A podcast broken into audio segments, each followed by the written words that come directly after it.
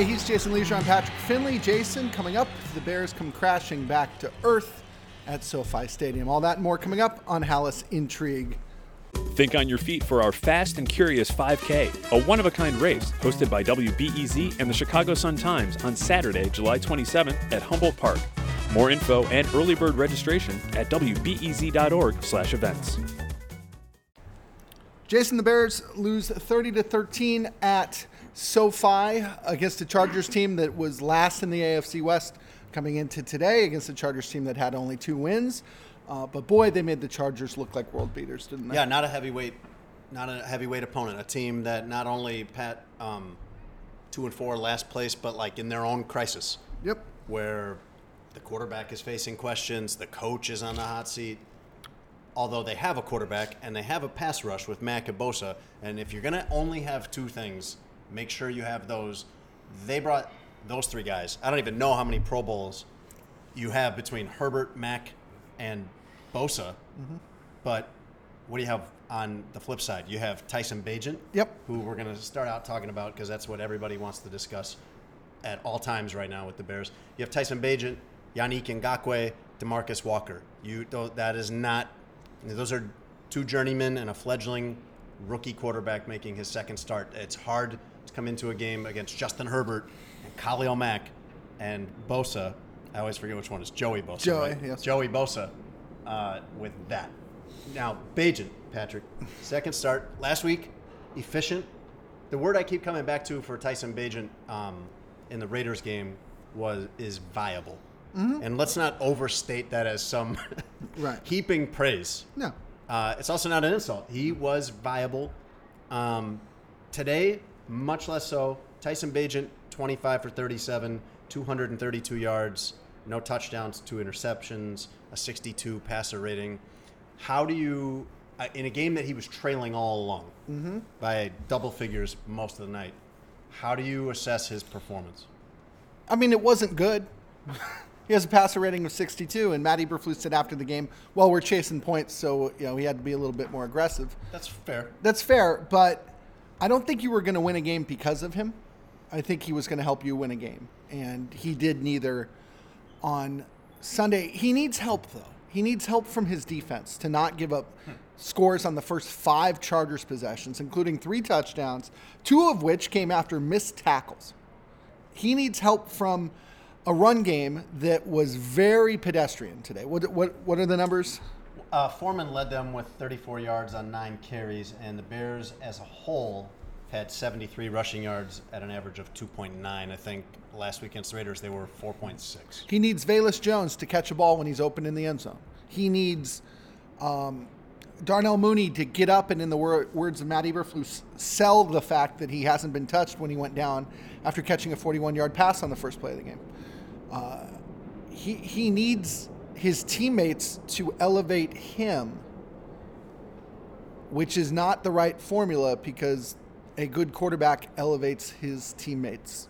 You know what you're describing right now, though? You're describing the 49ers, well, everything that they had in place Yeah. when Brock Purdy stepped in. And everyone wants to compare Tyson Bagent and Brock Purdy. And we've been on this all along mm-hmm. that Brock Purdy stepped into a situation that was ready to drive. Excellent defense, excellent line, excellent skill players. That is not what this is and you and I and you can't be looking here. You can't be looking here for Tyson Bagent to win you games. He's the backup quarterback. He's a rookie. No matter how many snaps he took at Shepherd University, and in the preseason, this is a totally different step up. When Justin Fields is playing quarterback, he needs to be out there winning games. There's different measurements here, man. Sure. And it's not that we're being unfair to Fields or favorable to Bagent. They're competing for different goals. Tyson Bagent is trying to make sure he doesn't get cut tomorrow Right. every day. Uh huh. Justin Fields is trying to prove he's a 30 or 40 million dollar a year franchise quarterback and Yep. that they shouldn't use the number 1 draft pick or whatever they end up having on his replacement. Those are completely different grading scales. So Tyson Bagent doesn't have to win you games. You have to help Tyson Bagent win you a game. Justin Fields is supposed to be able to overcome if he's Right. really the guy for the job, and he has done that at times. But I- this is so far from an ideal situation for Bagent to walk into. I, I wrote these two things uh, in the Sun Times, uh, available now wherever you get the internet. By the way, um, number one is Tyson Bagent made some big league throws against the Chargers, Yeah, as opposed to last week. and he didn't look intimidated. Last week, when he looked comfortable, that was worthy of praise. This week, in his second start against a better team, it's not. It's he's got to be more than just not underwater back there. And, and the other thing is this: Justin Fields, for all of his flaws, can be a game breaker. Whether it's you know, whether I mean, Pat, that's why they didn't play him in the season finale last year when they were They they, didn't they wanted to make sure they didn't win. Right. Because that guy can. He hasn't often. Right. Because the record has not been good during his starts, but he has special athletic ability, throwing and running. Right. That has the potential to win games for you. I think I, I wrote that. I think throwing and running in that order, or I'm sorry, running and throwing in that order. But you know, Justin Fields has some traits that you can win because of. Uh, Tyson Bagent, I think, has to game manage you to a victory, as we saw last week. And the fact is, the guys the Bears have just aren't good enough to drag him across the finish line. Now he threw two interceptions too. One of them was really bad. Uh, it was a miscommunication between he and DJ Moore and Darnell Mooney against a, an inverted cover two look. Uh, that's on him, and he knows it. Uh, the second one he threw uh, to Derwin James, also bad. I mean, he you know he made mistakes, and uh, and I'm not trying to sit here and say that they lost the game because ever, of everybody but Tyson Bagent. But what I'm trying to say is, you need to calibrate your expectations realistically, and realistically, expecting him to come in here and be the reason why you win the game, that was probably never going to happen. I hope nobody was really expecting that of him. Um, next week, th- this game against the Chargers really makes me more concerned than I already was about next week when the Bears are going to play the Saints, who are another middling team. Yep. But the Saints are excellent defensively. Mm-hmm. Saints are the number two pass defense in the league. Oh, they just scored 38 points in a win today, by the way, too. Yes. And while SoFi is a friendly place to play for every visiting team that comes in to face the Chargers, the Superdome is not. Right. And I know there's gonna be a lot of Bears fans in there, but that is a, that is one of the elite home fields in the NFL. Um, I, let me ask you this: Would you? It, let's just say you had your choice of it. Would you rather see, for evaluation's sake, would you rather see one more Tyson Bagent start, so you have like three, three and a half to look at, or would you rather see Justin Fields next week in New Orleans? I'd rather see Justin Fields if he's able. Um, and that's the big question is kind of what what degree of able will he be? Um, but you know, Tyson Bagent, Tyson Bagent's going to be in the league a long time, and I think he is going to be something that the Bears haven't had in a long time, which is a homegrown uh, backup quarterback who, when he has to come out two or three times a year, is interesting and is not a not somebody who used to be good for the Eagles ten years ago, or n- not somebody who was never good. Yeah, they uh, have some of those. yeah, or yeah, he's somebody who is famous for being a bear and not for being, um, you know, Chase Daniel or or I mean, we can Nick Foles, we can keep going, uh, Andy Dalton. Uh, I think that's a major accomplishment, but I mean, I, it's not like what if he goes to New Orleans and they somehow win. Do I sit here and think that he's the future of the Bears at quarterback? Probably not. Um, in part because I think the odds of them going to New Orleans and winning with a game plan like they had today is probably really, really small. I think part of why I've been trying to figure out why the insanity over Tyson Bagent when he was viable, he was good, and I think that that should be good enough. Yep. In the first game, not tonight. Um, instead of having to project, is he the next Purdy? Is he the next? Let's just keep going. Let's just do Tom Brady while we're at it. Um, is he the future? Do we want him playing over Fields? Fields would have done what he would have do- gotten the same production and the same win over the Raiders that Bagent got, he would have just got it in a different way. I've wanted to see Fields back as soon as he's able from the beginning because the stakes are enormous for him and for the organization. But to your point about this being such a rarity for the Bears to have a young quarterback in development, which is a massive roster planning flaw that they have not had this.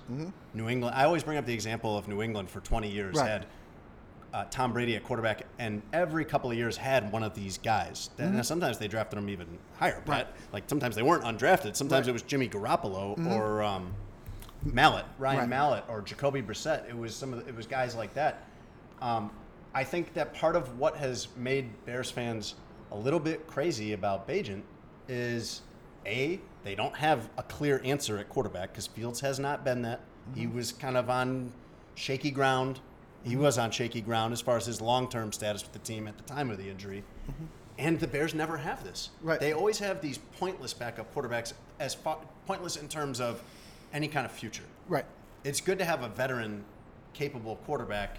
Um, if you need to go out there and win a couple of Well- games while somebody's out, but you should always have a Tyson Bagent. Like the ideal structure would be a Justin Fields type as your starter to see if he can be the franchise guy, a veteran who could win you, you know, go one and one or two and two in a little stretch if your starter's out, and then a Bagent type that's in development. You should always have that going, and they never have until now. They kind of do. I think if they were playing meaningful games, maybe Tyson Bagent never gets this opportunity.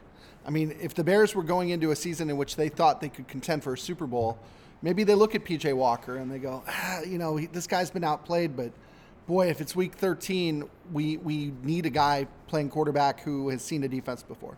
Or maybe they go spend more money on somebody other than PJ Walker. Uh, if anything, the reason Bagent is interesting, I think, to Bears fans is because the rest of the team is really not very good. And the season is lost already. And we're not even halfway through the season yet. Pat, they're two and six. Yeah. That's behind where they were at this point last year. They were three and five. They were two and one at some point last year, too. Yeah. Yeah.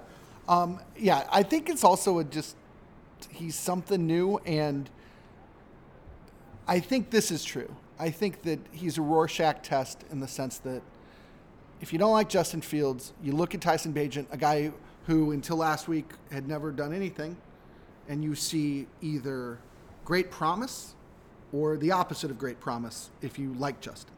He is a way to argue about Justin Fields through a different vessel. Yeah. And Yeah. um, and I think that's why you see some of the passion there on both sides of it. Is Is there there are people that think that Justin's gotten a raw deal, and there are people who think that uh, that they've seen enough. Shoot, there are people we work with who think both. You know, and I think both. yeah, I think that from I think that so much has worked against Justin Fields in three years with the Bears, starting from day one, Pat, Mm-hmm. when they drafted this guy out of the elite level of college football with a high draft pick, and said, "No, you're redshirting. We're putting the training wheels on you." Justin Fields did not arrive at Halas Hall as a project. Right. Justin Fields arrived as like 1A, 1B in that quarterback class as far with Trevor Lawrence as far as how they played in college. yeah. He he I, I think he there was, was the most accomplished college quarterback in that class. Other than he, he was up there. He was not a late round. I would go one two. I would not go one A one B. I think That's Trevor fine. Lawrence That's- was head and shoulders. You're, you're nitpicking something that doesn't need to be nitpicked. Oh, come on. You really are. Um, you have that. You have once they finally play him, Matt Nagy has no idea what to do with him. Right. Completely. So bad, Pat, that after one game of calling, one full game of calling plays for Justin Fields, he gives up play calling. He has a It meeting- that much of a disaster. he has a meeting in which he turns to Nick Foles and goes, Mm-hmm. "Got any ideas?" So we keep going on that in that dysfunction. Right. In a regime where clearly the coach and GM are going to be fired, Justin Fields is going to have to prove himself to a new group. The new group likes him. Right. Poles likes him. Eberflus likes him. But sorry, kid, we're not bringing any players in. In fact, we're doing the opposite. We're getting rid of everyone that costs money. Right. So uh, good luck. Show us what you can do. So that is kind of a loss, and it's a necessary loss. It's a necessary thing that they had to do after Ryan Pace spent them into oblivion to go six and eleven. Right. And now you get to this. And he's hurt. And there's problems on the offensive line. And the defense isn't good. So you're trying to throw back into games. And it's very, very difficult for Justin Fields. When the Giants said, uh, the Giants owner said a couple years ago, Daniel Jones, we've done everything possible to screw this kid up. Ryan Poles and Ryan Pace could put out a joint statement saying that. Right. All of that being said, you do not get forever no matter what the circumstances are. The Bears are just careening like an asteroid to a number one pick or a top three pick, and that will be a great chance for them to reset at quarterback. So Justin Fields has only this limited window of the last nine games Right. however many of those he plays to prove himself. So it is both. It is there's been so much Bears sabotage for Justin Fields, but also he's out of time one way or the other. It doesn't really matter how you got there. He is running out of time. I um, I wrote a story this weekend in, uh, which I talked to Uh, Tim Hasselbeck, the old quarterback, uh, he was an undrafted uh, rookie quarterback at one point in his life. Jason Garrett, the old Cowboys coach, was an undrafted rookie quarterback from a small school who then coached Tony Romo. So these guys know what they're talking about when it comes to this. And both of them said a version of the same thing, which is your draft status dictates how long somebody's going to stick with you. Mm-hmm. And if it's a first round pick, they will give you every opportunity to fail and maybe a second opportunity to fail too. Maybe too long. Right. And if you're undrafted, the minute there's a sign of trouble, uh, you are not married. You are dating. and you don't have to go to a, a couples counselor. You can just break up, essentially. And, you know, Justin Fields. Jason Garrett said all that? or that's you? Uh, no, there was a. If you're married, uh, they didn't say couples counselor, but there was a. You know, either you're married or you're not married. Um, and I think Justin, by virtue of being a first round pick, and by virtue of having some traits that are really, really special, deserves to get every opportunity this year. So that is my very long-winded way of saying, if he's ready to go, let's go. Now I am very sus- you know suspicious that two weeks after dislocating his thumb, magically he's going to be okay. Same, and it's a huge problem for a guy that is trying to improve his throwing accuracy and runs all the time. The- Has major ball control issues as it is. Let's talk about Justin Herbert real quick. Justin Herbert broke the middle finger on his left hand on October 1st. That's four weeks ago. And that's just a broken finger. That is not a dislocated anything. Non-throwing hand. Non throwing hand. Today he gets under center, takes the snap the wrong way, and fumbles. It's still bothering him a month later, and it's you know a far better injury than Justin Fields has. So I think he's, I, I think you saw that it can kind of linger, and you know my question with Justin is, is how long would you let it linger before you, you know, you know, in order how. How, how injured does he have to be for you to sit there and go like, no, we'll stick with the kid? He has to be pretty healthy, Pat, because you're talking about a hand, and we've discussed this before with Justin Fields. Tough as they come. Right. But this is not an injury that you can tough out. This mm-hmm. can this affects whether you can throw the ball, whether you can secure the ball in the pocket when you're getting hit, which mm-hmm. is going to happen. Yep. And there's a lot of concerns about that. You brought up Justin Herbert. Mm-hmm. And that's where I see a lot of concerns in this Chargers game for Matt Eberflus. Matt Eberflus has talked on and on and on for a year and a half about championship habits and fundamentals. You saw so many lapses mm-hmm. defensively for the Bears. You saw missed tackles, you saw penalties, you saw a total. Uh, they, they made Justin Herbert one sided, and Justin Herbert is great. Justin Herbert has been the most prolific quarterback in the league other than Patrick Mahomes since he got drafted. Uh, but they made him one dimensional, it didn't matter. That's not to be that's not to be confused with good. Prolific is different. Puts up numbers. Yes. Puts up numbers. I, I do think he's good. I don't think he's the best quarterback other than Mahomes, but he is the most Right. prolific Right. other than Mahomes. Yeah, you're in a real nitpicking mood tonight, man. the people know what I'm saying. They know they know the lingo. They know Right. they got good vocabularies. Um, you can't talk all the time about being fundamentally sound and not missing tackles and doing things right. And even though we don't have defensive ends, we're going to dent the pocket with Right. defensive tackles, and then not do any of that in a game. Yeah. And that was kind of how it ended with Matt Nagy, where he's telling you something all the time, and then the game tells the truth. Right. And Matt Eberflus has been telling us about championship habits, but you didn't see that tonight.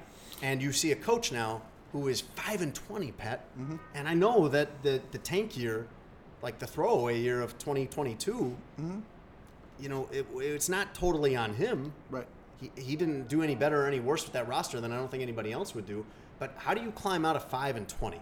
How do you climb out of that hole? And when you're in a season where there were expectations, where we're grading this for real, this is not a practice season like last year, and you're a defensive specialist for three decades, and your defense looks like this, and you're two and six. That is a lot stacking up against Matt Eberflus. Yeah, it is. And you know, part of what bothered me, and you're right about Justin Herbert being just one of the great throwers of the football on the planet. I loved watching him play tonight. It was so fun to watch the throws he made. but you know what? I could throw a screen to Austin Ekeler. He threw those so well, though. Pat. No, it- it- even those little out Yes. routes, like he threw them so. It was so on the money. My my issue isn't as much with them failing to to to stop Herbert as it is, you know, when when a tight end you've never heard of apologies to Donald Parham and his family. When a tight end you never heard of, with four seconds left, catches the ball at the five and puts his head down and gets through three Bears to score a touchdown, when all you got to do is get him down and it's a field goal, that's not Justin Herbert. That's a defense failing to do their job. When uh, when Austin Ekeler uh, just makes T.J. Edwards whiff in the backfield and goes up the sideline for a 39 yard touchdown. That's not Justin Herbert. Edward, he had him for a three-yard loss. if he Yeah, it was crazy. Yeah, that's. I mean, that's that's a Bears defense failing to do what Matt Eberflus preaches. And you know, if you are going to be the details coach, and, and we've talked about this for two years, if there is a secret sauce to Matt Eberflus, and no one's saying there is right now, but if there if there were, it is he is the coach that found a way to grade um, film in a way that democratically uh, allows the best players to come to the top, and the, and half the grading system is how hard did you hustle on that play. It's uh, a system that I don't know uh, how much it works in a league where the players sometimes make a lot more than the coaches do. Uh, it feels like something that in college would probably uh, make a lot of sense. But if you're going to be the detail guy, if your secret sauce is going to be we run and we hit and we grade you on that, boy, your team better be good at the details. And he pointed out today, he said, listen, the last couple weeks we were really good on tackles. And that's great. Against But who? that's not what we're talking. Yeah. against who though? Yeah, the Raiders, uh, the Vikings, but that's not what we're talking about. We're talking about this game. Yeah. And this game they were uh, decidedly not. And he hinted that he was pretty angry at halftime. Sure. He said something like, "I got him in. I finally got in front of him at halftime, and Right. things were better in the second half." But I mean, how does it get to that point when that's the that's the thing you emphasize all the time, and then it's not what you get? I there's quite there's, I, I also suspect this the people on the field might not be good enough. there's some pretty good players out there, Pat. There's Okay. some high draft picks and highly paid guys. So that kind of pivots us into the other topic here, which is Ryan Poles. Right. I mean, you're looking at the coaching. That doesn't look promising right now. Mm-hmm. It's very difficult for me to see Matt Eberflus staying in this job at past the end of the season right now. Okay. Ryan Poles, though, has, is the one who supplied him these players. Ryan Poles said, I'm, sh- I'm sure to his regret, as soon as it came out of his mouth, Pat, he said before the season started, he thought he was about 75 to 80% of the way through his checklist on the rebuild. I mean, he can't be half of that right now. The other 25% are just really good players. They- They're, they're the huge things you need, which is quarterback and pass rush. Right. Um, how, how do you size up? The, how do you look at this two and six record and the flaws we saw in the Chargers game through the lens of evaluating Ryan Poles in terms of roster building? the big the big question you have to ask yourself is if you plan on drafting a quarterback uh, this this offseason, do you want him drafting the quarterback? That's I mean that's it. That's the question. And you know we could talk about roster construction and about how they don't have a pass rusher. Well, you know we can talk about how you know uh, Cody Whitehair who they decided to bring back in somewhat of a surprise is having probably his worst season. We can talk about Eddie Jackson uh, after last year, you know, having a pretty good resurgent year until he got hurt. About Eddie being, you know, you know, on the sideline a lot more than he's in the game now uh, as he recovers from a foot injury. He was active on Sunday and didn't play. Uh, you know, a lot of those are decisions that that he made that are not in their favor. Now, DJ Moore's pretty good. Best player on the team. Uh, Darnell Wright looking pretty good. Uh, that trade he made uh, looks okay, and part of the reason it looks okay is because the Panthers are bad. Even though they won on Sunday for their first game, uh, that could be a steal. Uh, you know, the question is, do you trust him to evaluate wh- whichever the quarterback is that's there? Quarterback is a tough one because his choice this past, the only choice he's ever really made about the quarterback was keeping Justin Fields and unloading the number one pick mm-hmm. for a deal that we think was pretty good mm-hmm. in a quarterback class that was highly questionable. Mm-hmm. CJ Stroud has turned out to be the best through half a season. We'll see where that goes. Yep. That's really the only quarterback decision he made. Some there's some other decisions though that are concerning. And you look back about a year ago when he unloaded Roquan Smith, who everybody knew was good, including Ryan Poles. There was not a lot of question for anyone about, well, what's you know, is Roquan Smith on the way out? Like we knew what mm-hmm. Roquan Smith was from his rookie year. And then the next day you have trading a second round pick for Chase Claypool, who gives you nothing. Mm-hmm. you would love to have, I think, right now, Roquan Smith Okay. and a second round pick applied at any position. By the way, not only did Chase Claypool give you nothing, I could argue that he actually took from you. Yeah. They were. It's no coincidence that their offense looked better once he was out of their hair. Um, Yeah. Because Tyler Scott, even though he's like my size, blocks. Right. Uh-huh. Uh Yeah, it's it, yes. You know, you give them Joey Porter Jr. at corner and Roquan Smith, and you're doing okay. Um, yeah. And real quick before we go, Jason, the trade deadline is Tuesday. I realize that making declarations about what they will or will not do is touchy business, but uh, would you have any interest in them either uh, selling off or trying to add talent. I know it sounds silly, but you know, you know they have a better chance of getting the first round pick with the Panthers losing uh, the rest of the way than they do their own selves losing. And boy, they need players. And you know, there could be a world in which you know this is the easiest way to get them. Uh, do you think they'll do either? It's a heck of a test of Ryan Poles' discipline of doing the right thing, however it plays out for him individually. Mm-hmm. Because I he has no guarantee. I don't know if you agree with me on this, but I think that the general manager and the coach, whoever it is, is going to be on a shorter leash with Kevin Warren in charge than they were when it was It couldn't George be. and Ted. I think it would be hard for it to be a longer Yeah. leash. I don't think there's going to be a lot of margin like mm. there was before. So Ryan Poles, just like Matt Eberflus, cannot afford to just plunge this thing straight to the bottom and assume he's going to keep his job. So that would incentivize him to add selfishly. But you cannot be a buyer when you're two and six. That is not the right call. Absolutely not the right call. Well, especially if you're going to trade for a veteran. I know Chase Young, uh, the uh, edge rusher from the Commanders, that's a name that seems to be popular out there. He's in the last year of his deal. What you're doing is you're going to have to give up a draft pick for the privilege of writing somebody a big check right away.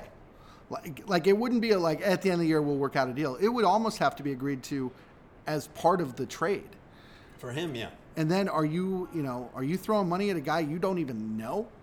Well, they did that. Yeah, yeah. Didn't, well, they didn't throw money at it. I mean, they threw uh, asset at it. They threw that uh, that second round pick at it with Claypool, who they didn't know and clearly didn't didn't know nearly enough about. And you could talk me into the fact that, boy, they need an edge rusher like nobody's business, and even if you got to overpay, you got to overpay. Like, The responsible thing for the long term of the franchise is not to add right now.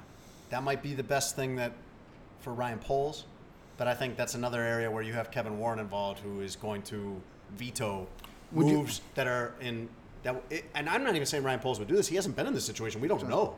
We don't know when the conflict comes, like it did for Ryan Pace, between your own interests and the long-term interests of the team. We don't know what Ryan Poles will do because he doesn't have a track record in this position. Right. I don't think Kevin Warren is going to let something through that is not in the best long-term planning for the Bears. would you trade Jaylon Johnson? I wouldn't trade Jaylon Johnson because Jaylon Johnson is 24 and your best corner, and I think he's around the 10th best corner in the league. Okay. It's not about future versus trying to win now. Mm-hmm. Jaylon Johnson is a guy you should want for both. You should want Jaylon. They should give Jaylon Johnson a four or five year contract, Pat, because that puts him at 28, 29. Right. Like, there's very little risk of that not working out. You're going to get his entire prime on that deal. What about you? I, I wouldn't use the trade deadline. I think the notion of uh, you either trade him or extend him by Tuesday, I don't think that's how this works. I, I think that they'll keep him and probably keep working on that extension. I think that's the right thing to do. I, you know, they just can't be in the business of trading away young, good players. And that's what they did with Roquan Smith. And boy, it's uh, Roquan uh, it didn't seem to hurt Roquan's career in the least. Roquan Um, got that money from a respected organization like like a minute later. and have you watched him play this year? It's unbelievable. He's He's he's a gonna be all wonderful player. again. He's a wonderful player. Um, I, I I don't think that there was there was ever any kind of deadline on the Jaylon Johnson thing where you know tr- trade him or extend him Right. by the deadline. I just think it would have been the best business move for them to get a deal done with him before this game, really, Right. and settle everything and eliminate this. When you have Jaylon Johnson, Pat, talking about he didn't know he was kind of thinking going into that Raiders game, this might be it for me. This might be my last home game as a Bear. He's telling you that, Right. And that tells you it's real enough Right. to him. And nobody from the organization came in and said, Jaylon, Jaylon, we're not chill out. trading Yeah. you, man. Right. No one came in and, and put that to rest for him. It'll be interesting. He said on the team's official pregame show Sunday that he expected it to be a relatively slow trade deadline at Halas Hall. Uh, but why would he say anything else? Um, that's one of those, uh, one of those. Uh, he's telling the truth until he's not, sort of situations. So we will see what comes of that, uh, and then we go to New Orleans next week. We will. Uh, Jason check in during the course of the week about whether or not Justin Fields is good to go, whether they're going to try it out, and whether we expect to see Tyson Bagent again. Uh, he's Jason Lieser. I'm Patrick Finley. Mark Potash is far afield, but please follow us on social media. Check us out on the Sun Times website. And if you live in Chicago, pick up a newspaper. Thanks so much for listening. We will be back again real soon.